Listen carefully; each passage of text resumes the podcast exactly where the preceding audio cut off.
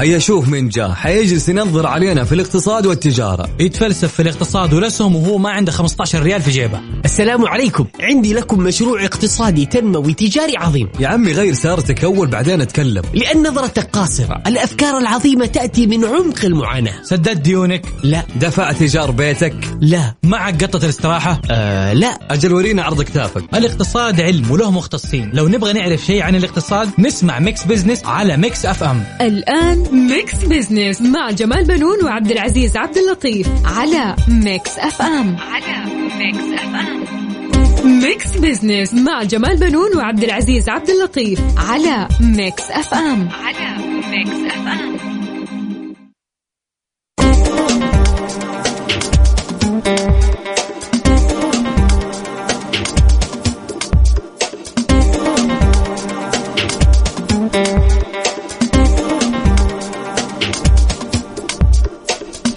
ارحب بزميلي عبد العزيز عبد اللطيف الذي يشاركنا تقديم مرحبا عبد العزيز. مرحبا أستاذ جمال وأهلا بالمستمعين في إذاعة Mix FM. حياكم الله جميعا. آه، طبعا هالبرنامج اللي يأتيكم كل أسبوع في نفس هالوقت. طبعا نتناول القضايا الاقتصادية ونبسط رؤية 2030 بحيث إنها تكون أسرع فهما وهضما للمستمع. صحيح. آه طبعا آه عبد العزيز نبدأ آه مشوار حلقتنا اليوم بالخبر الأحدث طبعا. آه للمتعاملين في سوق العملات المشفرة. هذه أحدث الأخبار طبعا. آه أشهرت آه منصة FTX إفلاسها وأعلن سام بانكمان آه، فرايد رئيسها التنفيذي عن استقالته ليتولى المحامي الذي قام بتسوية إفلاس شركة إنرون منصب الرئيس التنفيذي للشركة وفقا آه، لبلومبرج آه، كما أعلن عن تصفية قرابة 130 شركة تابعة لها حول العالم بحسب صحيفة فاينانشال تايمز طبعا تراجعت قيمة العملات المشفرة السوقية بأكثر من 250 مليار دولار نزولا من مستوى تريليون و65 مليار إلى 808 مليار دولار بعدما قلصت بعضا من خسائرها وحتى الساعات الأولى من فجر الخميس. طبعا عبد العزيز فقدت العملات المشفرة آه، 12% من قيمتها السوقية آه، مدفوعة بالتراجعات الضخمة لعملتي FTT و Solana المرتبطتين ببورصة التشفير FTX التي كانت آه، أحدث ضحايا أزمة سيولة وفشلت خطة إنقاذها. يأتي ذلك بعدما انسحبت أكبر بورصة تشفير Binance من خطة إنقاذ شركة ملياردير التشفير الشاب سام بانكمان فرايد FTX عبر الاستحواذ على الشركة وأحد الشركات الشقيقة المرتبطة بها ألاميدا. نعم وتشهد العملات المشفرة عبد العزيز آه، تراجعات حادة في القيمة السوقية خاصة للعملات المشفرة القيادية ويأتي ذلك مع هروب جماعي للمستثمرين الصغار الساعين لتقليص خسائرهم طبعا تخضع منصة FTX ثاني أكبر منصة تداول للعملات المشفرة لتحقيقات أمريكية حول شبهات تلاعبها بأرصدة المتعاملين في عمليات مضاربة ورهانات خطرة مع اختفاء ما قيمته 8 مليارات دولار من تلك الأرصدة. طبعا عبد العزيز أنت عارف يعني آه، سوق العملات المشفرة السعوديين أيضا يعني بيدخلوا يعني نعم. بيحققوا فيها مكاسب واليوم السعودية طبعا تحتل المرتبة الثالثة عربيا في التداول في سوق العملات المشفرة بنحو 500 ألف شخص اليوم عندنا بيتداولوا في في هذا السوق طبعا وتيجي في المرتبة الأولى طبعا مصر بنحو مليوني شخص. آه والمغرب تيجي في المرتبة الثانية ب 900 ألف شخص. آه طبعا آه، عالميا آه أنت عارف يا عبد العزيز إنه آه الهند بلا منازع هي أكثر دولة فيها أشخاص بيتعاملوا بالعملات المشفرة. فيهم يعني في حدود 100 مليون شخص يتاجروا في العملات المشفرة في الهند وعشان كده إحنا اهتمينا اليوم بالخبر هذا جميل. لأنه اليوم إحنا عندنا في السوق السعودي وكثير من الهواة وخاصة الشباب يحبوا يعني يتعاملوا مع ال- العملات المشفرة ولكن هي مخاطرها آه، مرتفعة جدا جميل. طبعا من جهة أخرى أستاذ جمال اختتمت أمس في شرم الشيخ بجمهورية مصر العربية منتدى مبادرة السعودية الخضراء في نسخته الثانية وذلك على هامش فعاليات مؤتمر كوب 27 وركز المشاركون أهمية التزام السعودية ومساهمتها الفعالة في مجال العمل المناخي والحد من الانبعاثات الكربونية.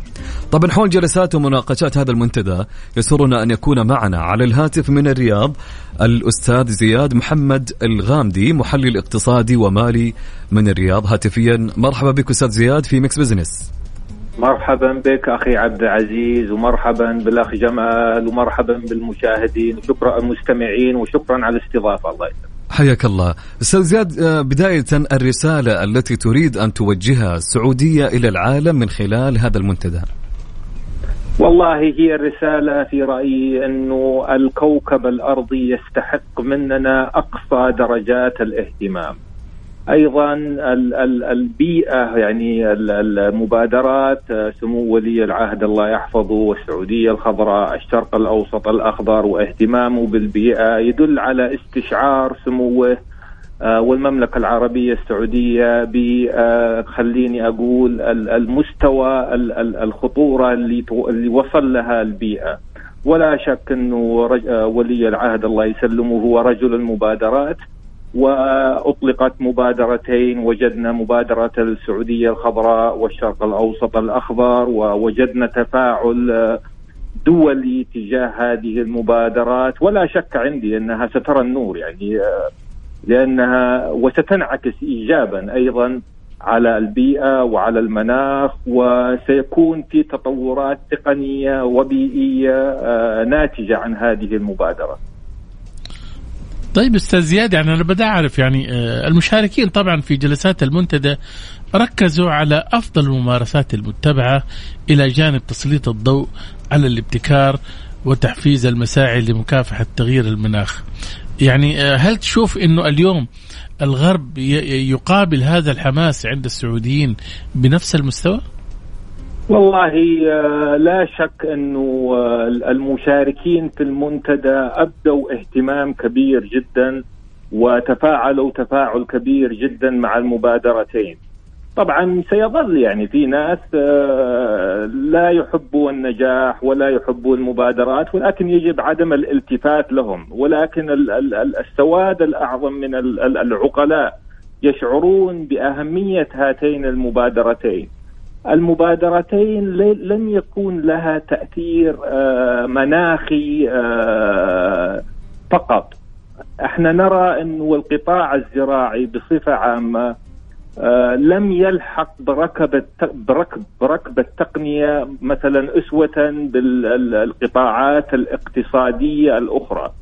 ولا شك تحويل الصحراء إلى جنة خضراء سيؤدي إلى تطور تقني كبير من خلال تدفق الأموال على ال research وال development اللي هي الأبحاث والتطوير.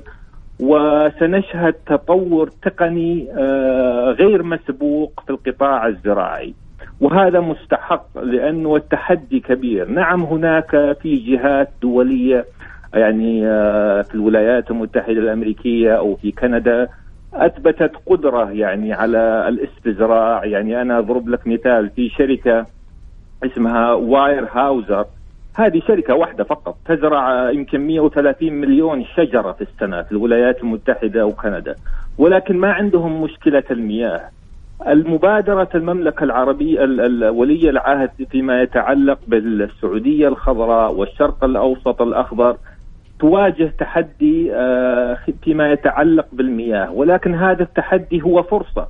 يعني ولي العهد الله يسلم يراها فرصة للتطور التقني والتغلب على هذا التحدي وجعل التحدي هذا دافع لنا للمزيد من العطاء والتقدم. وهذا ما سنشاهده. لابد من دمج قطاع التقنية بالقطاع الزراعي أسوة بما حدث في القطاع الطبي حين تم دمج التقنية فيه وأصبح جزء لا يتجزأ منه. وبالمثل القطاع الزراعي لابد أن, أن, أن, أن يحدث فيه نفس الشيء للتواجه لمواجهة مشكلة شح المياه ولمواجهة بعض ال diseases اللي تتعرض ال diseases الأمراض اللي تتعرض لها الأشجار وما إلى ذلك وغيرها من التحديات اللي تواجه القطاع الزراعي. جميل جدا أستاذ زياد طبعا هالمشروع ليس سعوديا فقط بل يحتاج إلى تضافر الجهود المشتركة للدول العربية آه كيف ترى التعاون العربي في هذا الخصوص؟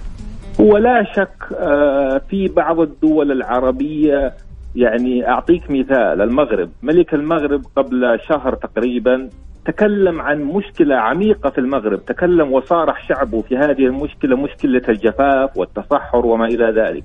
فلا شك طبعا هذا مثال واحد لا شك أن الجميع يستشعر بالخطر والجميع يتطلع لهذه الرؤية. والأخوان والدول الشقيقة آه، وشعوبها لا شك أنهم ينظرون لها نظرة تفاؤلية. والجميع أنا ما عندي شك يعني سنرى سنرى حملة تطوعية كبيرة جدا على مستوى الوطن العربي للمساهمة سواء من القطاع الخاص أو من الأفراد أو من الجهات الحكومية.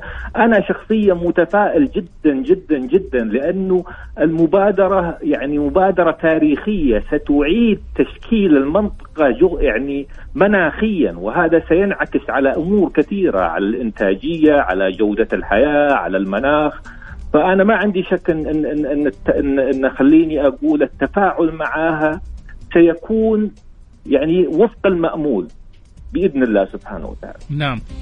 طيب أستاذ زياد خليني أسألك يعني الآن نحن نتكلم عن التعاون ما بين الزراعة وبين آه، التقنيات المتطورة بحيث ان نستطيع هنا نعالج هذه المشكلة. طيب كيف تتوقع ممكن يكون آه، يعني السعودية بعد زراعة 450 مليون شجرة خلال عام 2030 والله هو لا شك متى ما تحقق هذا المستهدف سيكون دافع نحو تحقيق المزيد. أتصور آه أنه الطبيعة المناخية سنشاهد تغير فيها سواء فيما يتعلق بقلة العواصف الترابية سواء فيما يتعلق بلطافة الجو. وهذا كله ينعكس على الناس انعكاس مباشر. متى ما تم تحقيق رؤية ولي العهد بزرع إذا ما خانتني الذاكرة مليار شجرة. متى نعم. ما تم تحقيق هذه أو 10 مليار شجرة. نعم, نعم. أحسنت. 10 مليار شجرة. متى ما تم تحقيق هذه الرؤية؟ لا شك الواقع الجغرافي والمناخي للمنطقة العربية سيتغير تغير تاريخي. لما تقرأ القصائد القديمة العربية كلها تتكلم عن الصحراء. كل هذا سيتغير حتى الأدب العربي سيتغير وسيتكلم عن الأنهار والجنات والواحات. هذا هذا المشروع مشروع عظيم بكل ما تحمله الكلمة. أنا أكن له عاطفة عظيمة يعني. يعني نعم. أتكلم عنه بعاطفة و... والناس كلها في المجالس في, في, في وسائل الإعلام الكل واظن طبيعة يتطلع. المنطقة بحاجة إلى يعني آه، مروج خضراء يعني و... ونحن نستحق وولي. العهد الله يطول عمره سيقدم لنا هذا الشيء بالتضافر الجهود كلها من الدول العربية وال نعم. والشعوب العربية بإذن الله سبحانه وتعالى. إن شاء الله. أستاذ زياد آه، انتهى وقتنا. شكرا لمشاركتك. الله يحفظكم، شكرا لكم على الاستضافة أخوان. شكرا.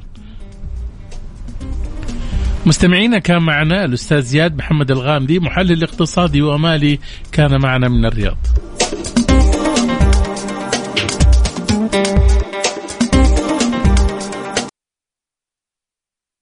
Mix Business مع جمال بنون وعبد العزيز عبد اللطيف على Mix FM على Mix FM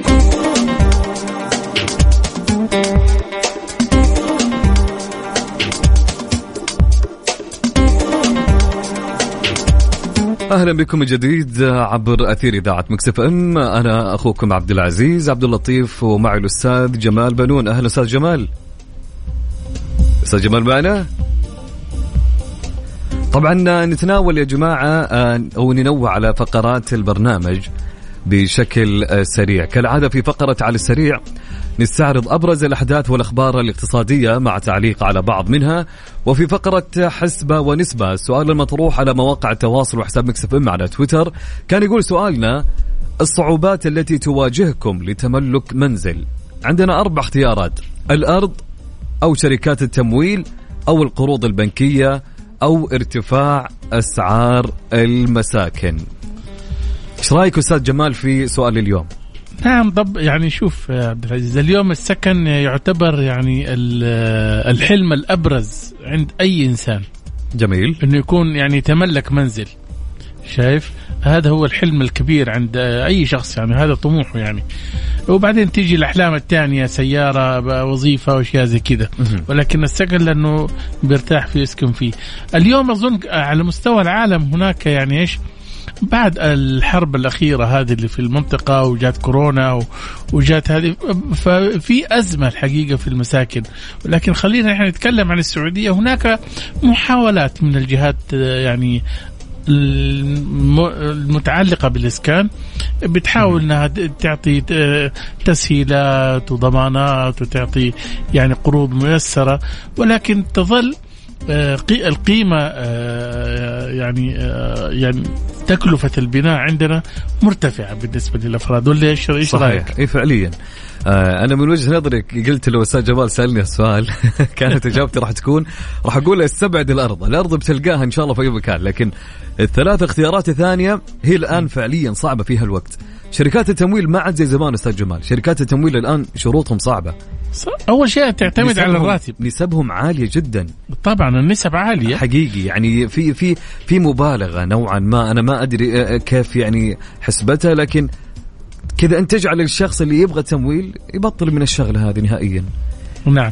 أنا أقول لك حاجة عبد العزيز وح يعني حتى ممكن السادة المستمعين وممكن الناس اللي تبغى تتأكد من المعلومة هذه تدخل على جوجل وتتأكد. جميل. اليوم تكلفة المنازل في كثير من الدول وخاصة في أمريكا مثلا شايف؟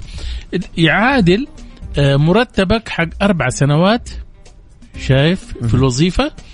لو جمعتهم تطلع قيمة الأرض أو قيمة البيت اللي أنت حتشتريه. صحيح. يفترض. فعليا اي إيه. آه، في الصين آه، يعني تكلفة البيت يعادل عشرة آه، سنوات مرتبك الشهري. يعني لو جمعت في عشرة سنوات مرتبك يطلع قيمته. إحنا عندنا للأسف الشديد بيوصل من 25 إلى 30 سنة وأنت ما أنت قادر تدفع. صح. صح ولا لا؟ طيب. لما يجي واحد يقترض من البنك ويسدد 25 سنة معناته أنت 30 أو 40% من راتبك بيروح كل شهر للتمويل. صح. فإنت حرمت على نفسك سفريات وحرمت نفسك أشياء كثيرة وبالتالي يعني آه، ما أدري يعني أظن آه، إحنا آه، تكلفة الأرض والبناء لا زالت عالية جدا جدا جدا. طبعا ودنا أنكم تشاركونا بآرائكم وتعليقاتكم حول سؤال اليوم. سؤالنا يقول ما هي الصعوبات التي تواجهكم لتملك منزل؟ هل الأرض أو شركات التمويل؟ أو القروض البنكية أو ارتفاع أسعار المساكن. شاركونا بارائكم وتعليقاتكم خلال فترة البرنامج. أكيد ارسلوا لي إجاباتكم على الواتساب على الرقم آه، صفر خمسة أربعة 88 11 700 نعيد الرقم مرة ثانية على الواتساب على الرقم 054 88 11 700 وفي فقرة أهل الثقة نستضيف الأستاذ مصعب بن سليمان المهادب عضو مجلس أمناء منتدى الرياض الاقتصادي من الرياض. هاتفيا راح يكون معنا للحديث عن منتدى الرياض الاقتصادي الذي تنظمه غرفة الرياض في دورته العاشرة. وهذا المنتدى يقام برعاية خادم الحرمين الشريفين الملك سلمان بن عبد العزيز. وفي فقرة Spotlight نتعرف على أسرار تصاميم الذهب مع الأستاذة عفة حسني باحمدين مصممة ومدربة مجوهرات. ضيفة معنا اليوم في الاستوديو في جدة. كل هذا وأكثر اليوم راح يكون في حلقة Mix Business في آه، برنامجنا اليوم. Mix Business مع جمال بنون وعبد العزيز عبد اللطيف على Mix FM. على Mix FM. أهل الثقة. ضمن Mix Business على Mix FM على Mix FM عدنا لكم من جديد مستمعينا في Mix Business طبعا آه، معي زميلي عبد العزيز عبد اللطيف. مرحبا بك عبد العزيز. هلا أستاذ جمال وهلا بالمستمعين. طبعا آه، عبد العزيز يعقد آه، منتدى الرياض الاقتصادي دورته العاشرة. تحت رعاية ك- يعني تحت تحت رعاية قريبة من خادم الحرمين الشريفين الملك سلمان بن عبد العزيز حفظه الله خلال الفترة من 14 إلى 16 نوفمبر. طبعا بكرة وبعد بكرة والثلاث أيام المقبلة. وتكتسب هذه الدورة أهمية بالغة كونها تأتي في ظل التحولات التي يشهدها الاقتصاد الوطني من إعادة هيكلة وبناء قاعدة اقتصادية أكثر اتساعا. طبعا للحديث آه، أكثر حول هذا الموضوع يسرنا أن يكون معنا آه، من الرياض الأستاذ مصعب بن سليمان المهيدب عضو مجلس أمناء منتدى الرياض الاقتصادي من الرياض. مرحبا بك أستاذ مصعب. الله يحييك مسيك بخيرات طول العمر. أهلا وسهلا بك في Mix Business الله يحييكم أهلا وسهلا فيكم. شاكر استضافة طال عمرك أنا حابب أعرف الآن منتدى الرياض الاقتصادي طبعا مسيرة استمرت 21 عام. كيف تقيم هذا الدور في خدمة الاقتصاد الوطني؟ طال عمرك يعني كان منتدى الرياض الاقتصادي الذي انطلق من تحت مظله غرفة الرياض دورا بناء ومثمر خلال مسيرته الطويلة في خدمة الاقتصاد الوطني والمساهمة في تعزيز أركانه. ورفع مقدرته وكفاءته من خلال دورة المرموق في تشخيص الكثير من التحديات التي تجاب الاقتصاد الوطني. والحمد لله نجح في تناول كثير من القضايا المتعلقة بشؤون التنمية الشاملة. منها تطوير البنى التحتية وتطوير الموارد البشرية الوطنيه وغيرها من القطاعات التي تعزز بيئة ومناخ الأعمال في المملكة. وقام بتشخيص هذه القضايا ودورتها في دراسات بحثية على أعلى مستوى من الكفاءة والموثوقية، وانتهت إلى توصيات ونتائج مهمة الحمد لله ساهمت في تعزيز الاقتصاد الوطني والارتقاء والتنميه الشاملة. وطبعا كان المنتدى يركز في دراسته على عديد من القطاعات وليختصرها في خمس محاور. الأول محور قطاع الأعمال، الثاني محور الموارد البشرية، الثالث محور محور الموارد الطبيعية، الرابع محور البنى التحتية، وأخيرا محور التشريعات والسياسات والإجراءات. جميل. أه، أستاذ مصعب حدثنا عن المنهجية التي تبناها المنتدى في اختيار قضاياه ودراساته وما هي الأسس أو الأسس التي تقوم عليها؟ طبعا يتبنى المنتدى منهجية فريدة متميزة في اختيار قضاياه التي تقوم على الاعتماد على حشد كبير من خبراء الاقتصاد والأكاديميين ورجال وسيدات الأعمال والمسؤولين الحكوميين لاختيار هذه القضايا. وبعدها بحث يعمل بحث مطول ونقاش مستفيض يتم الاتفاق على القضايا اللي سيتناولها المنتدى في كل دورة من دوراته. جميل. طبعا تتعقد مرة كل سنتين. وخلال هذه الفترة يأحد المنتدى إلى بيوت خبرة مرموقة ومشهود لها بالكفاءة. وفق معايير صارمة باعداد دراسات متعمقة رصينه حولها والخروج بمنتج بحثي متميز. ومن بعدها بلورة توصيات تسهم في طرح نتائج وتوصيات لأنسب الحلول والآليات لتنفيذها لخدمة الاقتصاد الوطني وتعزيز التنمية الشاملة والمستدامة. صحيح. طيب يعني مع انطلاقة الدورة العاشرة للمنتدى إيش توقعاتك لما ستحققه من نجاح؟ طبعا الحمد لله نحن على ثقة في أن الدورة العاشرة ستواصل تعزيز الجهود البحثيه للمنتدى في كل ما يخدم التنمية الاقتصادية والمساهمة في إعداد هيكله الاقتصاد الوطني وتنوير مصادره. بما يتوافق طبعا مع أهداف رؤية المملكة 2030 ونضيف لما حققه من رصيد خصب وبناء نجح المنتدى في تحقيقه خلال مسيرته الطويلة، عزت الحمد لله من مكانته كمركز بحثي مرموق تصدى لتشخيص القضايا الرئيسية اقتصاد ورصد تحدياته وطرح توصيات ومبادرات قابلة للتطبيق لمعالجه هذه التحديات سواء المحلية أو الإقليمية أو العالمية. وطبعا أضيف أن المنتدى قام منذ تأسيسه قبل 21 عام بإعداد ما شاء الله 49 دراسة متعمقة تمثلت عن 308 توصيات ومبادرات ثم رفع إلى مقام خادم الحرمين الشريفين حيث يقوم حفظهم الله بإحالته للجهات المختصة للدراسة والاستفادة منها. وهو طبعا ما يؤهل المنتدى لبلوغ غاياته التي يتطلع إليها في التحول إلى مركز فكري استراتيجي مرموق. يسهم في تشخيص القضايا الرئيسية للاقتصاد الوطني. ومع إضافة دراسات الدورة العاشرة الآن إن شاء الله بكرة يصبح إجمالي الدراسات 53 دراسة. وستضاف توصياته إلى التي تخرج بما لها رصيد توصيات إجمالي للمنتدى. جميل.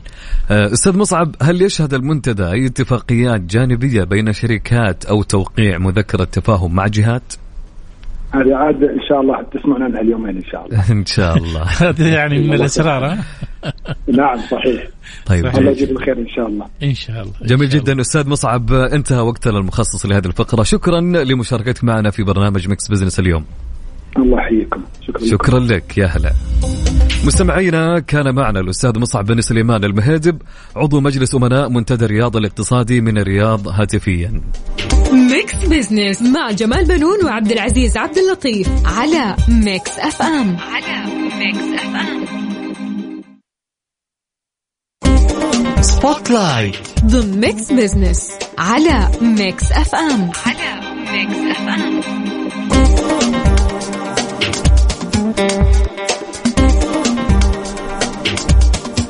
عدنا لكم من جديد مستمعينا عبر أثير إذاعة Mix FM. أنا عبد العزيز عبد اللطيف ومعي الأستاذ جمال بنون. أهلا أستاذ جمال.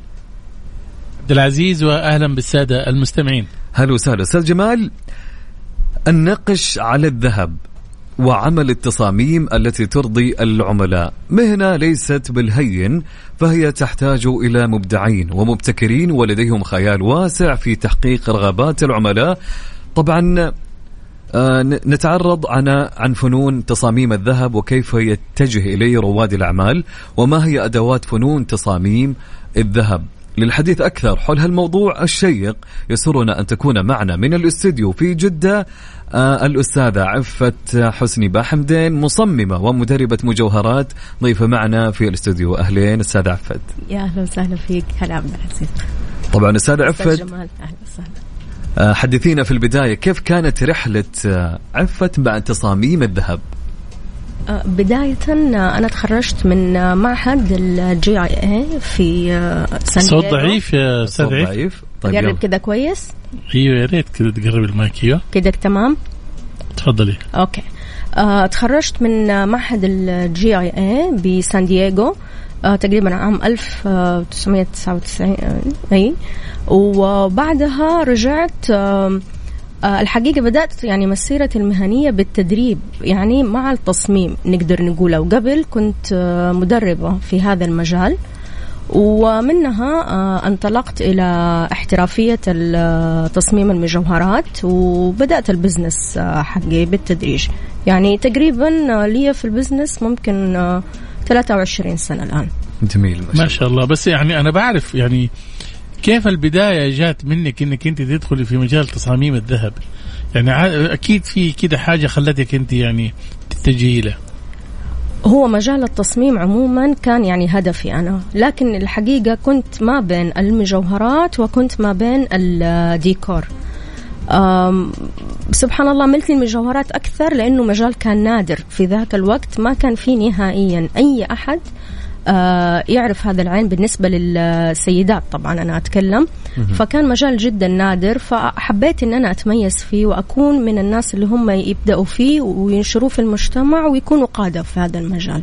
نعم فهذا يعني الأكثر. صح خليني بس أسألك حاجة كده زي أي شخص عادي. بيسأل ما يعني ما عنده معرفة ولا عنده تفضل. خبرة الآن لما تكوني أنت مصممة آه، يعني بتصممي تصاميم آه، هل بترسميها على الورق وبعدين تعطيها للمصنع يروح ينفذها ولا كيف بت يعني بالضبط إيش دورك؟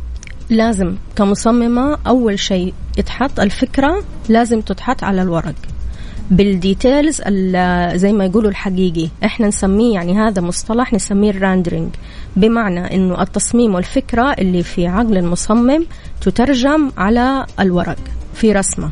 بالمقاسات الحقيقية الدقيقة اللي المفروض تطلع عليها القطعة النهائية في الآخر. فهذه البداية. ومنها تبدأ مراحل التصنيع كلها لغاية ما نوصل للمنتج النهائي اللي بتشوفوه في السوق. التصنيع قصدك تديها لمصنع يعني ولا مع شركة ولا آه، على ولا أنت حسب. تعمليها؟ أيوه على حسب. حسب المصمم. في ورك شوب في ممكن الإنسان طاولة يعني ما تتعدى المترين في مترين ممكن يسوي شغله فيها وممكن تتسوى في آه، مصانع وممكن تنفذ في ورش آه، صغيرة. هذا يعني مرحلة ثانية ولكن مراحل التصنيع كلها تبدأ بصرف النظر في إيش المكان أو الإمكانيات. تبدأ من بعد آه، ترجمة الرسمة. على ورق. جميل. أستاذ عفت هل يختلف تصميم الذهب عن بقية القطع المعدنية؟ آه إيه، يعني نقدر نقول الذهب والفضة معظم المعادن آه مراحل التصنيع متشابهة ولكن نقدر نقول الذهب والفضة تماما مية بالمية نفس المراحل. يمكن النحاس يختلف عنهم لأنه النحاس رقيق يعني زي الورق. يعني طيه آه استخدامه باليد أسهل. فما يحتاج يدخل في آه details أو مكاين casting زي الذهب والفضة. لكن الذهب والفضة والبلاتينيوم طبعا لازم لهم مكاين casting لازم لهم rubber لازم لهم أشياء جدا عميقة وفيها details تدخلها. جميل. أه. طيب الآن التصاميم. تفضلي. أيوة. أيوة. عندك السؤال أستاذ جمال؟ أنا أقصد التصاميم اللي أنت بتعمليها يا أستاذة.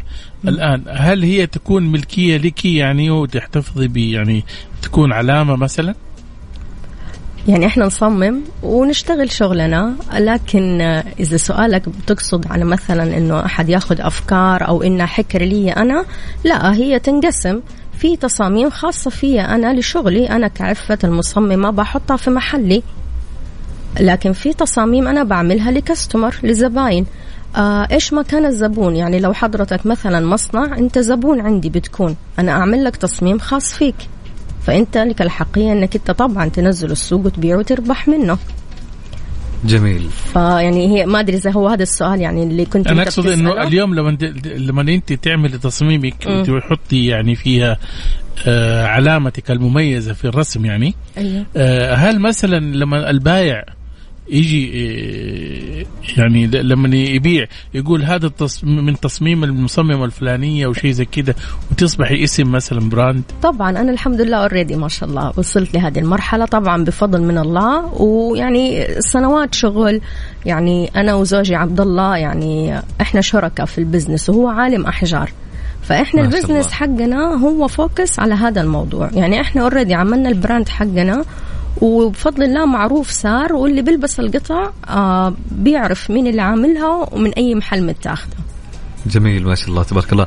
طيب الإمكانيات اللي يجب أن تتوفر في مصمم الذهب السادة عفت. يعني أقدر أختصر لك هي يمكن في اثنين أو ثلاثة أهم شيء طبعا الإبداع.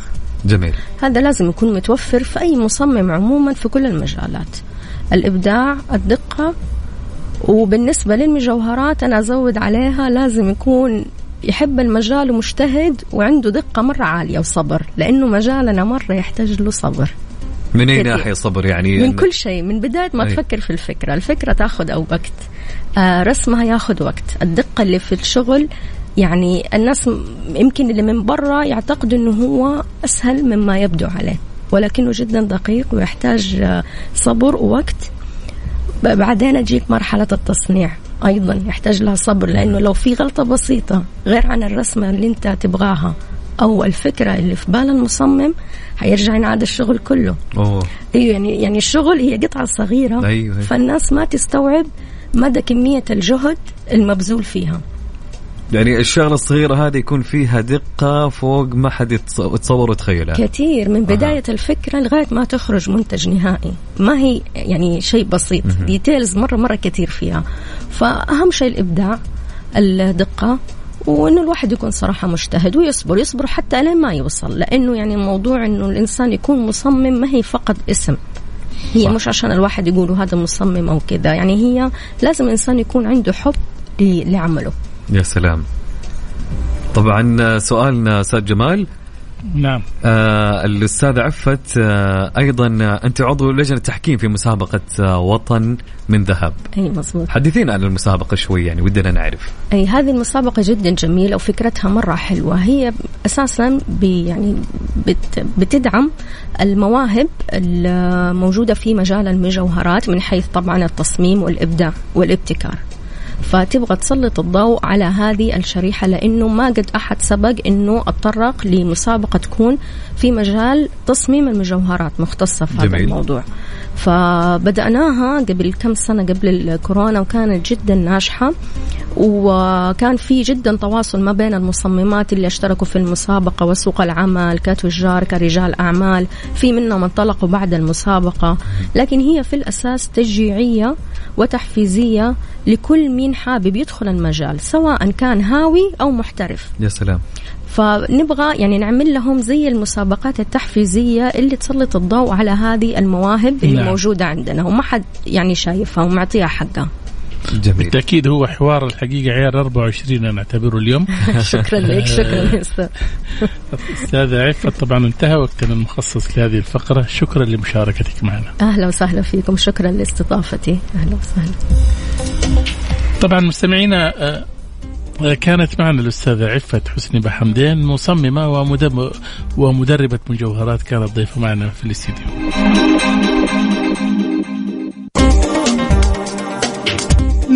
business مع جمال بنون وعبد العزيز عبد اللطيف على Mix FM على Mix FM